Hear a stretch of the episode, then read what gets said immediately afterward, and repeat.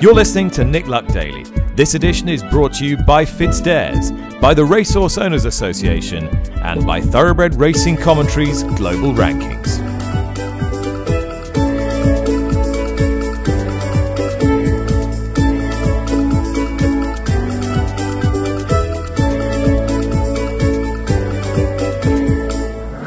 Hello, good morning. Another beautiful morning here in TW11 as we welcome you to the Nick Luck Daily Podcast this Thursday, April the 14th, the third and final day of Newmarket's Craven meeting. We've had the Newmarket Breeze Up sale, Cheltenham race today. We've got the delights of the Easter weekend to look forward to with all weather finals day and also the Irish Grand National at Fairyhouse. During the course of this programme, I will be talking to Richard Hannon about his two runners in the Greenham Stakes at Newbury, his runner in the Fred Darling. I'll also be talking to Jake Warren about buying Nell Gwyn Hero Cachet at the Breeze Up sales last year and how he's been getting on this week. Uh, Amir Zedan, the owner of Taiba, this hugely exciting prospect for the Kentucky Derby. Uh, gives me another in depth interview, not just about the prospect of this horse, but about why uh, having said that he might not, he was still going to run this horse, even though he can't run him in the name of Bob Baffert anymore. And later in the programme, we'll be hearing a little bit about the Lambourn Open Day this weekend from its chairman, Mark Smyly. But first of all, let's start much as we did yesterday with Native Trail, because he came through his assignment in the Craven Stakes. If not with flying colours, then with great efficiency, with great style, with great verve.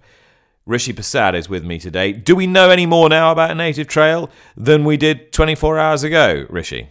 No, nothing new to Native Trail's composition other than he's in good heart for the return uh, to the track this season. I thought everything he did yesterday was in keeping with everything he did as a two year old, where he perhaps needed a little bit of stoking up, but then he hits that gear and he takes off. I thought it was a very, very satisfactory comeback, and I'm sure as the, the evidence of Charlie Appleby's comments after the race, uh, the team are very excited by what he's going to do in the Guineas. Yeah, Appleby has picked up in 2022 in earnest where he left off in 2021, mm. hoovering up most of the pattern races this week and um, just looking in unstoppable form. Is that, do you think, going to set the tone for the remainder of the year? Well, I think so.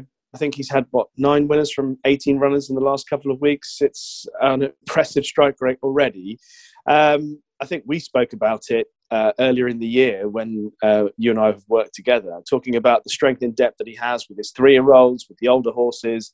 He's obviously going to be a huge player internationally all the way through to the end of the year. But that's been a long-term process that he's worked hard uh, admittedly with very, very good stock and that advantage.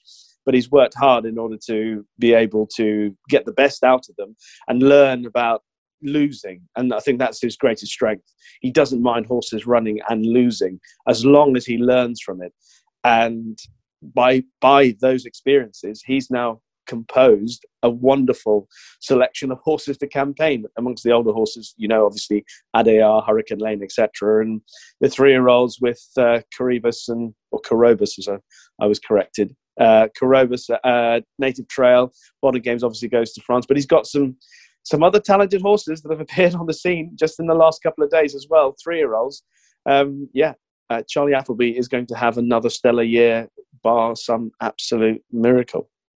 He is. Uh, he is not going to run the horse that you just mentioned, who I've been calling Caribus, but if you want me to call it Carobus, I will. Uh, he at- called it. Charlie called it Carobus, so I'm going with that. yeah, he called it both when he did the piece on this podcast last week. So I, whatever. horse beginning with C. Uh, he now he is not going to Newbury's big trial on Saturday. No the Dubai Duty Free Greenham Stakes. Uh, he did a racecourse gallop at Newmarket yesterday. Now, this will not please the chunterers who don't like racecourse gallops and think that they're contributing to small fields in pattern races. Um, but yep. clearly, there's some reason why Charlie Appleby has changed his mind. He's, he's a hot horse, isn't he? Who they want to keep a lid on, and perhaps that's the reason. Absolutely, I, I can definitely see why he is not having a race. I mean, you remember as as well as anybody else when he got beaten at Newmarket, where he travelled like an absolute dream, and then he showed that explosive turn of foot. He's clearly an explosive individual, and you want to keep that bottled up until it's absolutely necessary. And so I I would imagine having a run in the Greenham two weeks before the Guineas would be, or even if he ran and if if they'd gone the other way and he'd run the Craven, still close enough to the Guineas for a horse that uh, races in the, in the manner that he does. So I totally get that, and I understand why people do get upset. But there's a long season ahead, so I understand why people would prefer to see a horse in a trial than in a gallop. But with the with so many big targets to come for the rest of the year, I'm not as fussed as as others. What did you think Native Trail achieved yesterday in defeating Claymore and Hoo Ya Mal? What's your hunch? Because the numbers will say he didn't achieve a massive amount. Well, I, I personally, with regards to Native Trail, I almost think it doesn't matter uh, who he beat yesterday. What I enjoyed about his performance was the fact that he, he repeated the manner of performance that he produced as a two year old in winning those Group Ones in Ireland and at Newmarket in the Dewhurst, where he looks as if he's going to hit a flat spot. He does. He looks as if he might be in trouble for a few strides, but then he gets organised and then he gets going. I mean, I, I put out a tweet after the race yesterday saying there are shades, for me, there are shades of Sea the Stars in the way he goes about the job, in that he just goes along with the field until he really has to go about his work. And it takes him a moment to, to get into gear. But once he does, the result is almost inevitable. And I, I, I love the way he does it. Yeah. And for a, for a, a, a, Group One horse that's going to be campaigned through uh, a relatively tough season, I prefer his style of racing personally than the explosive nature of a Coroebus Coroebus. Um, so I, I, I would be on Native Trail side in the Guineas, and I think what he did yesterday, at least regardless of, of the opposition, I think at least it shows that the same the same horse has turned up in 2022. And just before we move on, it might just be worth casting your mind back to the interview I conducted with Norman Williamson on this podcast a couple of weeks ago. He's the man who sold Native Trail at the Breeze Up sales a year ago now. And he said that when he started riding him as a yearling into his two year old career, he, he noticed he would change his legs frequently when he was mm. when he was and he, he at first thought that it was his size and his physique and that he might be getting a little bit unbalanced. And he said then he realized it was it was his slightly unusual way of just quickening and finding an extra gear.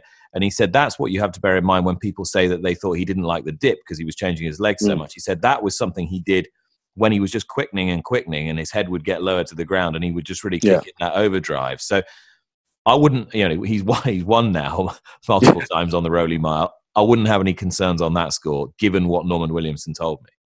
No, I, I, I don't have any concerns with him at, and the course whatsoever. I agree entirely with with uh, that assertion. The way he moves through, I mean, he, he travels really nicely through the race, and he came down the hill as he did in the Dewhurst. He comes down the hill fine, but once he's he's asked to go a little bit quicker, and he starts changing his legs. I think it's just a moment for him to organise himself and it, I don't think it matter whether it's uphill, downhill, left or right. Mm. I think it's just a question of the horse organising himself to go a little bit faster. And the changing of the legs is obviously something that when a horse is, is quickening, they do that. They sometimes change a couple of times, as uh, as we've seen from Native Trail. But you know, a Dewhurst winner and a Craven winner in the Rowley Mile, uh, I don't think there's any any issues with that for me coming up to the Guineas. But it's just worth remembering, and I said it on here last week, and I'll say it again Current standings as regards Newmarket Guineas victories Charlie Appleby, not none. Aidan O'Brien, 17. Yeah, yeah. Aidan O'Brien, Aidan O'Brien, 17. Aidan O'Brien's had a lot more goes fairness. but um, one thing we know about Aidan is there is no one who can ready a horse. First no. off, first off, first off, uh, uh for the Guineas like him, no one. Uh, well, he is he is the master when it comes to the, the, the Guineas and when it comes to the classics, absolutely. Um, but Charlie Appleby, Charlie's only been training, you know, ten years. If you said to a trainer in ten years that have gone very close to winning the Guineas with Master of the Seas, and now has a you know he now has two very very strong contenders. I think I think he'd take that in a ten year ten year span, albeit he has had some very good horses over the years. But I, I think it's fair to say the quality of his stock has improved exponentially in the last four to five years, and now we're seeing the the, the, the full capability of Charlie Appleby as a trainer. So we'll we'll we'll see the first weekend in, in, in May. It is the first weekend in May, isn't it? No, it's the no. end of April, isn't it? Final weekend of April. last day of April. Last day of April. Yeah. Well, at this stage, at any rate, Charlie Appleby's not going to run anything in the in the Greenham Stakes because his two intended entries have already run this week, and Coroebus has done a racecourse gallop. So um, it does give a chance for all the other players to strut their stuff on the classic trial stage. It's a race that's been very kind to the Hannons over the years, and Richard Hannon has got Gubbass and Lusail uh, entered in the race. Richard, are they both going to run? Yep, that's the plan at the moment. It looks like we're not going to get too much or any significant rain. So yeah, the plan is to run both of them. Lusail was a very good two-year-old. One blip really that final run at Doncaster. Did anything come to light after that? Well, he just he doesn't have any range up and. He doesn't have it. He just wheel spins the whole way, and that's kind of what he did, as well as hanging at um, Doncaster. You know, he decided we'd take a chance. There's only four runners, but he's a lot better on quick ground, and he's been working very well. Dobsy's hit him a couple of times. Don't you, Dobsy? Yes, he's sitting yes. next to me. he, thinks, he thinks he's going very well. Oh, that Pat, Pat Dobbs sitting sitting next to you, so he can he can hear us. Um, Pat, Pat, do you think he's a do you, do you, think he's a better, stronger model than he was as a as a two year old? Is he trained on like you'd like a Guineas horse to train on? Yes, he looks fantastic, fantastic, Nick. Um, he's a top of the ground horse. He has to have it fast, in my opinion. And fast it should be, and with no rain in the in the forecast this weekend. Just in terms of what his ultimate trip requirements going to be, do you see him as a horse who's going to going to get a mile uh, in time? I mean, would you have confidence in that? He's pointing to me now. In my opinion, I think seven is probably his limit, but we'll find out a lot on Saturday. It's no hassle. We can come straight back to the Group One at Royal Ascot or the Pavilion Stakes if we're not going to get a mile. But I think we have to treat him and ride him as if he does get a mile. Well, uh, well, what what sort of feel does he give? Does he give you, Pat, uh, uh in terms of stamina requirements? I think seven definitely won't be a problem. Um, he walks very lazy at home, so it's hard to get a proper gauge on him. Okay, and what what about Gubbass, Richard? Is he's a he's a horse by Mehmas who you've you've had a, a, great deal of success with as well. And how far how far behind Lusail would he be? Well, I'm not sure he'd be far. He's a very good horse on his day, Nick. But the last time he went to Newbury, he was favourite for the the Horris Hill, and he behaved very badly. Um, I don't know whether it's the fact that we had a harder race in the in the super sprint than we thought we did, but there was something, you know, got on his nerves, and he was he was very upset and, and sweated, and you know, didn't run his race at all. So I'm going to have him with a hood on on Saturday. Um, and hope that sorts it out. But he's been absolutely fine at home, and he's a very capable horse. And the horse he beat in the Super Sprint is your own Symphony Perfect, and she goes on the same card in the fillies equivalent trial, the Dubai Duty Free Fred Darling. Um, she just kept improving and improving and improving last season. Rounded off with the win in the in the Bosra Sham at Newmarket, beating a good yardstick in in Desert Dreamer. Has she continued to improve, or is she just a a busy two year old? Uh, she was a busy two year old, um, but she got better and better, as you say, and I've been very happy with her this year. She's definitely improved. She'll need to have done. But I don't. I slightly feel that the fillies division, in terms of the mile division this year for three-year-olds, is is is pretty moderate. You know, and I think I'm very much considering putting her in at some stage or going abroad for a Guineas. Uh, there's a listed race in Chelmsford next in two weeks' time for her. She'll be fit. She doesn't take much much getting fit because she does a lot of it herself. So she she won't need it as much as most of ours do first time.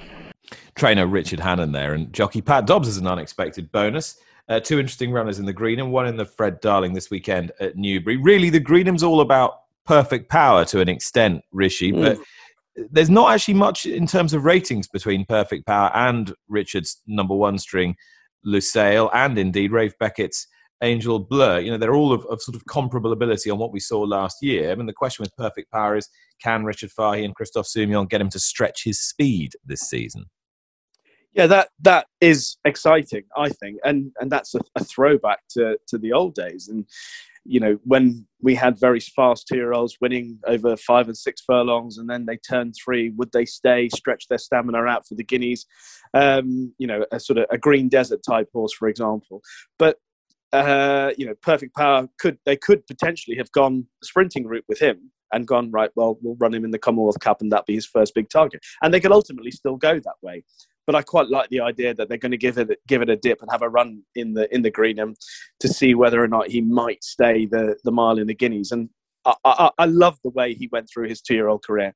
I love the fact that he's got such a lovely attitude. Clearly, uh, he's a top class horse anyway, but the attitude to go with it. Uh, you know, even in difficult situations, he puts his head down and he gets there. Uh, but it's going to be a, a, pretty good test for him against Angel Bleu. And as you say, Lusail, similar type to Perfect Power, very fast two year old uh, who's now obviously being asked to stretch out a little bit more. He didn't quite manage it at Doncaster at the end of last season, but it was the end of last season, worthy of, of another chance uh, over seven furlongs. It is a fascinating race. Whether it's going to throw out the Guineas winner, I doubt it personally. Um, but I think, given the fact that Perfect Power and Lusail are quite exciting for the sense that they could drop back and be very smart sprinters this season, it makes the Greenham very watchable. Well, if you're going to run a two-year-olds in training or a breeze-up sale, then you know, quite handy if both of your most high-profile graduates of recent times win on the week when you're holding your sale. We've heard about Native Trail and his heroics yesterday, and you heard earlier in the week from George Boughey, whose cachet did the trick in the Silks of Highclere Thoroughbred Racing in the Nell Gwyn. Uh, you'll remember we spoke to, to Jake Warren, Bloodstock agent, Stallion Master, uh, a couple of weeks ago here on the podcast, and it was Jake who bought Cachet at the Tattersalls Breeze Up 12 months ago. So this has all come full circle rather nicely for, for them and for you, Jake. It, it sure has. It was a bit of a, a dream come true, I have to say. Um, standing in Newmarket earlier this week, watching her cross the finish line, um, because uh, it was an amazing, amazing result for everybody involved. Um, hard to, hard to believe, pinch yourself moment, and um, and you know we're relieved that all the hard work has has paid off. I suppose this is one of those classics, isn't it? You know, what did you think you were buying when you bought her? I mean, what were you buying her for? Did you think? Um, like everything uh, at a breeze up sale, in, in my view, we will always focus on their two year old year. So you know, we we've been coming uh, back to the Craven uh, sort of in a serious manner for the last sort of five or six years, and um, have bought a stakes horse pretty much every year with the um, with the system that we have. Um, we focus very heavily um, on them breathing. Uh, we we look at the times closely. Um, we look at the manner in which they breathe. We look at how they gallop out, um, and we we are we're very strict on the physicals. and she she fitted all those all those boxes, and um, it was just a you know I suppose a a system that has has brought her to the top, and um, we were lucky enough to be able to to buy her. It was um, it was uh, you know one of those things that I suppose. Um, you can look at all the high price horses that go through the ring and think, you know, how did this filly slip through um, at, at 60,000? But you know, she had very interesting markers in her breeze, and um, she fitted our criteria, and that's the criteria that's you know got us good horses in the past. Fillies like Queen of Bermuda and Spycatcher, and um, you know Spirit of Bermuda. Those those animals have all had similar profiles, and um, you know it's just a, a real thrill that uh, this filly's looking like a like a real high class filly. But what she has in common with them is the fact that you got the, the beautiful thing, especially for syndicates, you got loads of action out of her as a two year old and loads of stakes action as well. She ran a lot and in a lot of big races and generally acquitted herself with great credit. Could you have imagined at this sort of stage last year we'd be having a debate about whether she was going to stay a mile in the Guineas or not?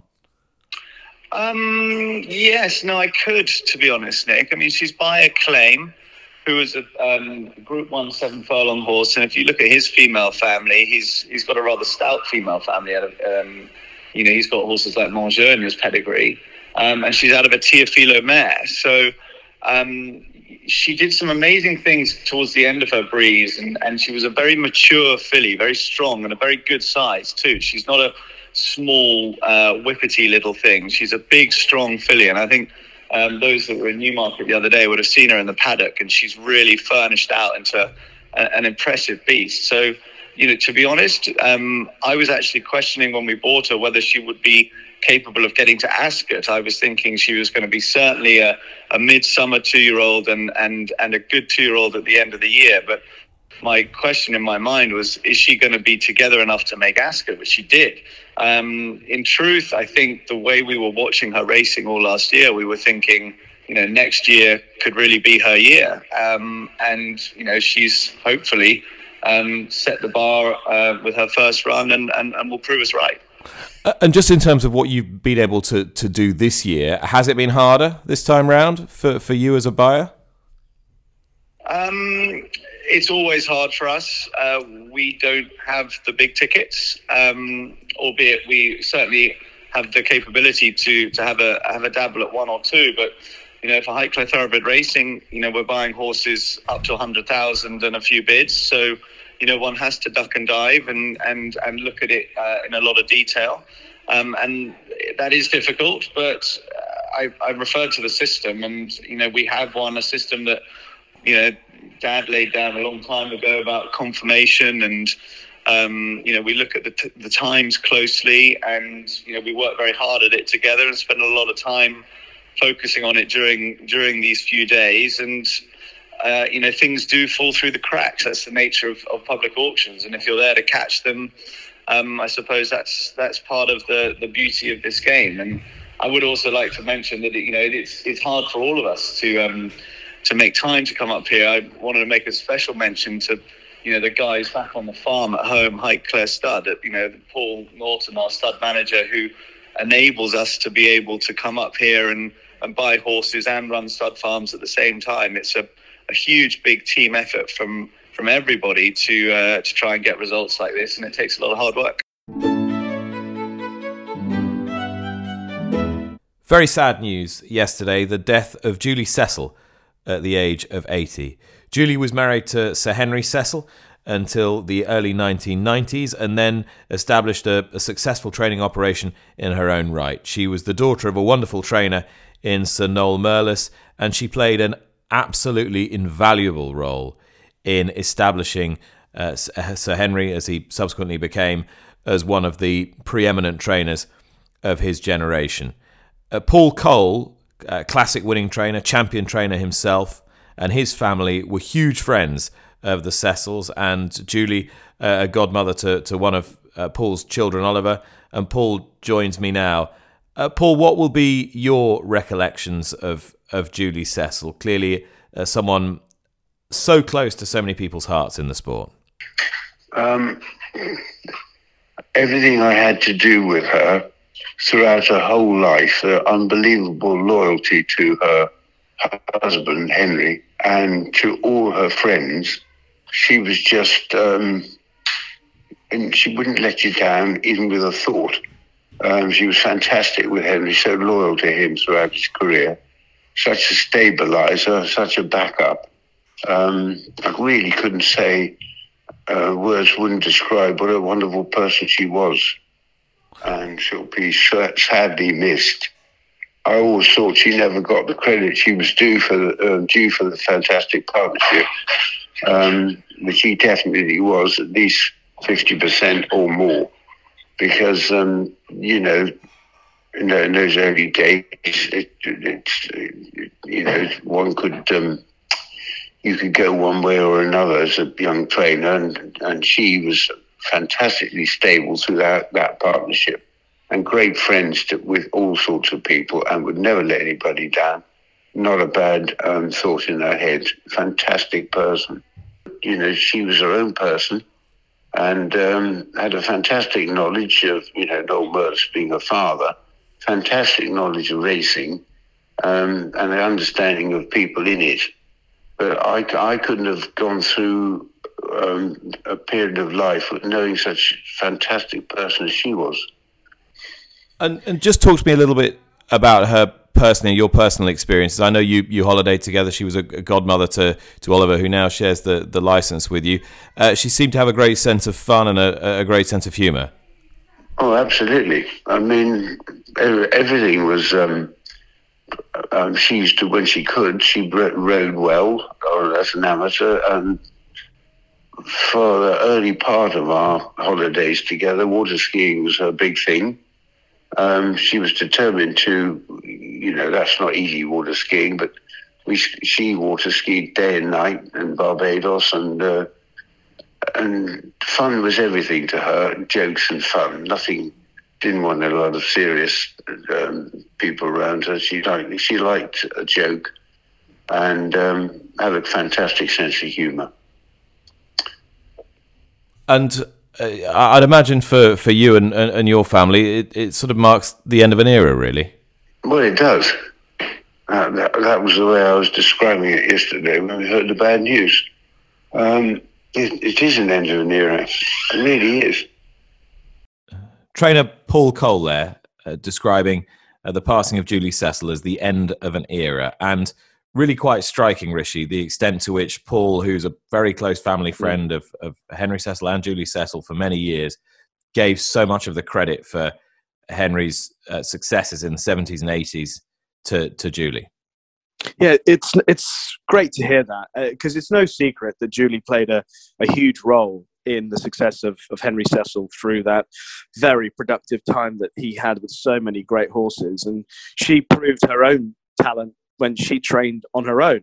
Um, one of one of the one of the horses that I really enjoyed watching was Kingfisher Mill that she trained. He, he'd won the King Edward at Royal Ascot, and then he ran in that really really good King George. But she's extremely talented uh, as a as a racehorse trainer in her own right. But the contribution made to the success of uh, Henry Cecil, it's wonderful to see acknowledged uh, by so many people. Um, she'll be very very sadly missed. So, if you were with us on the podcast on Monday, you'll have heard NBC analyst Matt Benier talking through the three winners of the key trial races for the Kentucky Derby. One of those was Taiba, owned by Amir Zedan of Medina Spirit and Country Grammar fame, and now trained, having been transferred from Bob Baffert by his former assistant Tim Yakteen. He was very impressive in the Santa Anita Derby, a horse having just his second racecourse appearance, having debuted only a matter of weeks previously. Owner Amir Zedan joins me on the line now. Now, you told me, Amir, in Saudi Arabia, that you thought you had a horse who could do something maybe justify esque, and I thought, well, all right, he's an optimist, and chanted away to myself. Turns out you were fairly close to the mark. Uh, how are you feeling about Taiba? Well, I'm very, uh, I mean, I feel very, very pleased with, uh, very excited uh, about Taiba's performance. Uh, I always knew the talent was there, but I also always knew that the experience was an issue. Uh, but sometimes you just know that talent can compensate for a bit of experience, specific when you have a horse like that that demonstrated in his maiden. And then afterwards, uh, the only way going forward, and specifically because my program is built around the Kentucky Derby, I just couldn't, I just couldn't be at ease with myself if if I just did not allow him to try to give it a shot to get into the Kentucky Derby. So why did we not see him race uh, as a two-year-old? Well, when, when he came when he came in after the sale, he was a little bit he was a little bit immature. He had a little bit of time off. He had a little bit of issues, and uh, Bob made the conscious decision: is just let me stop on him, let me just give him his own time, and let him come back to us and say when he's ready to go. And that's exactly what happened. So Bob just let him let him fill fill up and relax and get all his issues sorted, uh, and then try to pick the best spot for him. I recall there was. I also I always mirrored my blueprint. Sort of was justify hoping that that could be the case. So I was kind of looking like a mid Feb maiden, and sometime a stretch in, in March, then perhaps the Santa Anita Derby. But uh, Bob was very cautious of and conscious of wanting the horse to be at his best every single start, and that's why he opted for the six for along on the fifth of March for as as a maiden special race. And and to myself, I was like, mm, this is going very tight. It's not gonna. It's not nice. It's not looking the way I wanted it to look. But you know what? Let's just see where this goes. Uh, you have to have the horse tell you what he wants us uh, wants us to do with him. So that's kind of the initial uh, knee jerk reaction back then. There. So, as things stand, it's all systems go for the first Saturday in May, yes? Oh yeah, I mean, so far, uh, I mean, uh, thank God he's he's healthy, he's good, he's happy, and as long as he's all of the above, we, we are definitely pointing him to the Kentucky Derby. Uh, granted that he could uh, he could perform. Now, you don't have to have an elephantine memory for, for people to remember our, our fairly kind of robust exchange during the, the Saudi Derby coverage, where sort of I asked you what would happen if Bob Baffert's suspension didn't get turned around, and you said, "Well, if he's not there, I'm not going to go to the Kentucky Derby." What's prompted the change of heart? Well, good question. Basically, it's a default situation. There's, I'm not going back on what I committed. I'm not turning my back to my friend and trainer Bob Baffert. Not at all. It, it the the suspension took effect on that particular Monday. I think it was April the fifth, if I'm not mistaken. So, and and there was, uh, you know, in life you buy options, right? You don't sell. So the horse was uh, was was entered everywhere. He was entered under Bob Baffert for the uh, Santa Anita Derby, amongst other races, the Lexington and whatnot. Uh, but naturally, once Bob's suspension, uh, once the appeal, uh, or once the stay was was rejected, so we were faced by a default situation where the horse Taiba needed to transfer to a trainer. I mean, we're not just going to turn him out to the streets, right? He needs to be with a, an approved trainer. So right then and there, he transferred automatically. I made the choice to transfer him to Tim Yakteen.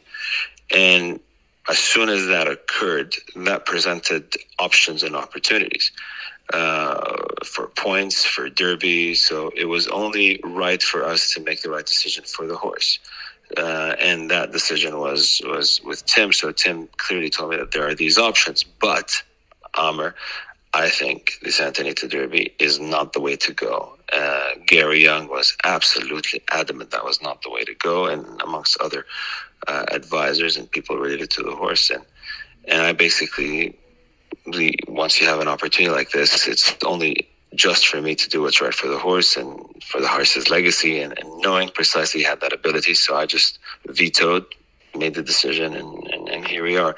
So, just in a nutshell, I had Bob been able, had Bob still had his, we had the we had the stay uh, approved, and we would have still in the same situation the horse would have probably ran in the Santa Anita, Derby under Baba without the points or, or some other scenario. So that's that's how things transpired and, de- and developed. Okay, and quite a lot of Bob's horses have gone to Sean McCarthy. A handful of the better ones have gone to, to Tim Yakteen. Was that your call to go to Yakteen rather than McCarthy?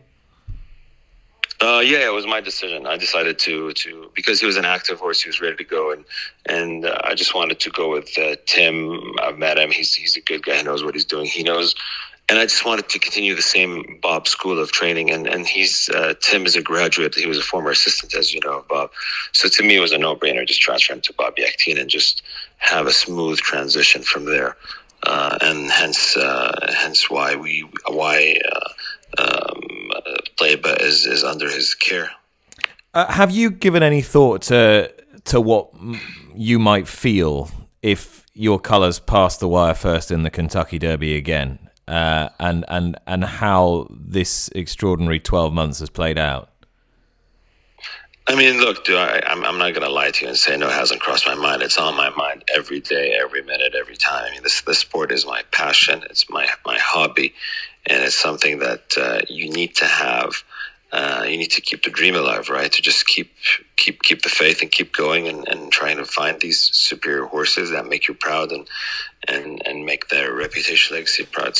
So I do think about it, but it doesn't really motivate. I mean, it does motivate me, but it, I, but it's not something that I would lose sleep over if we don't cross the wire first. And I'll tell you why. First of all I was not expecting for Taiba to be in the Kentucky Derby. I was hoping that he would shine, and most probably due to the late start, for him to just carry on with the path of the arrogates of the world, so to say. So that that was kind of my career path for him. Now, now we have the Derby. I totally rea- realize and, and, and appreciate his talent, and that compensates for experience. But to a certain extent, you need experience. It's a 19 horse field, excluding Taiba. You've got kickback, you've got bouncing around, you've got uh, the post position, you've got excellent horses. There are at least five horses, four to five horses that come to mind that are between closers, stayers, and early speed horses. If you put all that together, I genuinely am very hopeful, but at the same time, my expectations are completely managed, and I realize I'm just happy to be there again, and that's kind of my celebration. The the the the cake was was a Santa Anita Derby. The icing on the cake would be the Kentucky Derby, and that's my attitude approaching this. Amir Zedan there, the owner of Country Grammar, the Dubai World Cup winner, Medina Spirit, of course, and now Taiba, the horse he's just been speaking about, one of the most talked about horses currently in the United States. Now, tomorrow is Good Friday, and that means habitually the uh, doors are flung open in Lambourn, one of the most important training centres in the UK, so the public can go down and see all the horses that are trained in the Lambourn Valley and enjoy a whole host of other attractions as well. Uh, chairman of the Lambourn Open Day, which has really had to struggle through the pandemic the last couple of years, is Mark Smyly. And Mark, it looks as though you've got another gorgeous day in prospect for it. Yes, it looks fine. I'm keeping fingers crossed. Uh, the British weather forecast, but everything looks marvellous for us. And, and how significant is this for you, particularly this year, given the fact you haven't really, really been able to, to give this a proper crack now since what 2019? Two two years ago, yes, and I think uh, I think fingers crossed we've got to get a bumper crowd. We said that the pre-book tickets are, are up. Okay, so how many people would you expect all through Lambourn and Upper Lambourn during the course of the day, you know, seeing all the horses? Anything from some uh, seven to ten thousand, we never know, but it's a lot of people anyway. But everybody, but everybody's welcome. You haven't sold out. Oh Lord, no, there's plenty, there's plenty of room for, in Lambourn. Um, and most of them descend on Nicky Henderson first thing in the morning because it's a good place to go. That that's uh, an enormous crowd. There's plenty of room for everybody. What can we expect this year?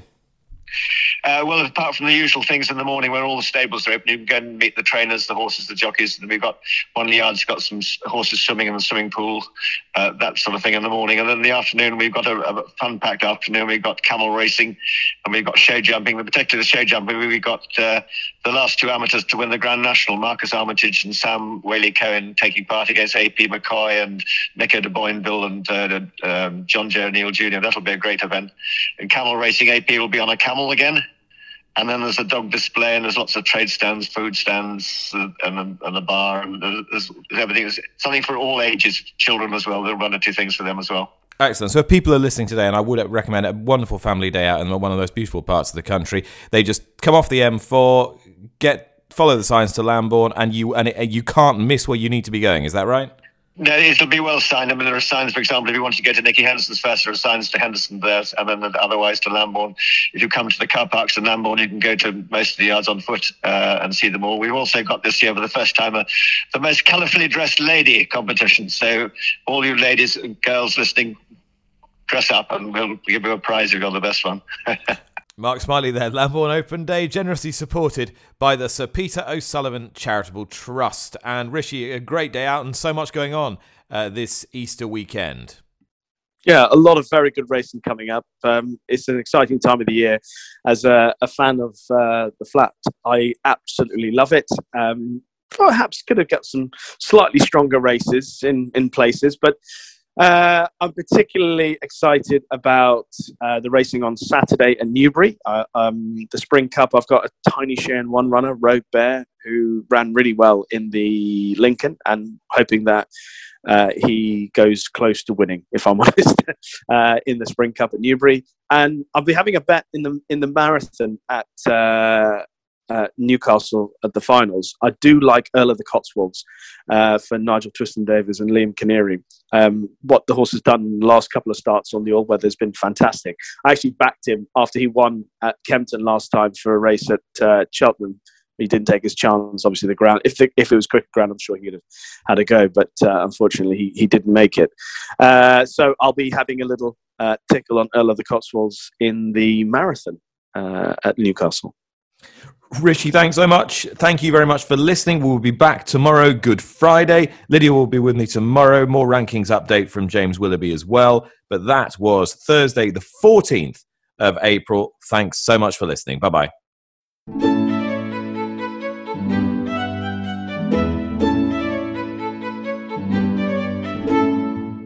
You've been listening to Nick Luck Daily, brought to you in association with FitzDares, the Racehorse Owners Association and thoroughbred racing commentary.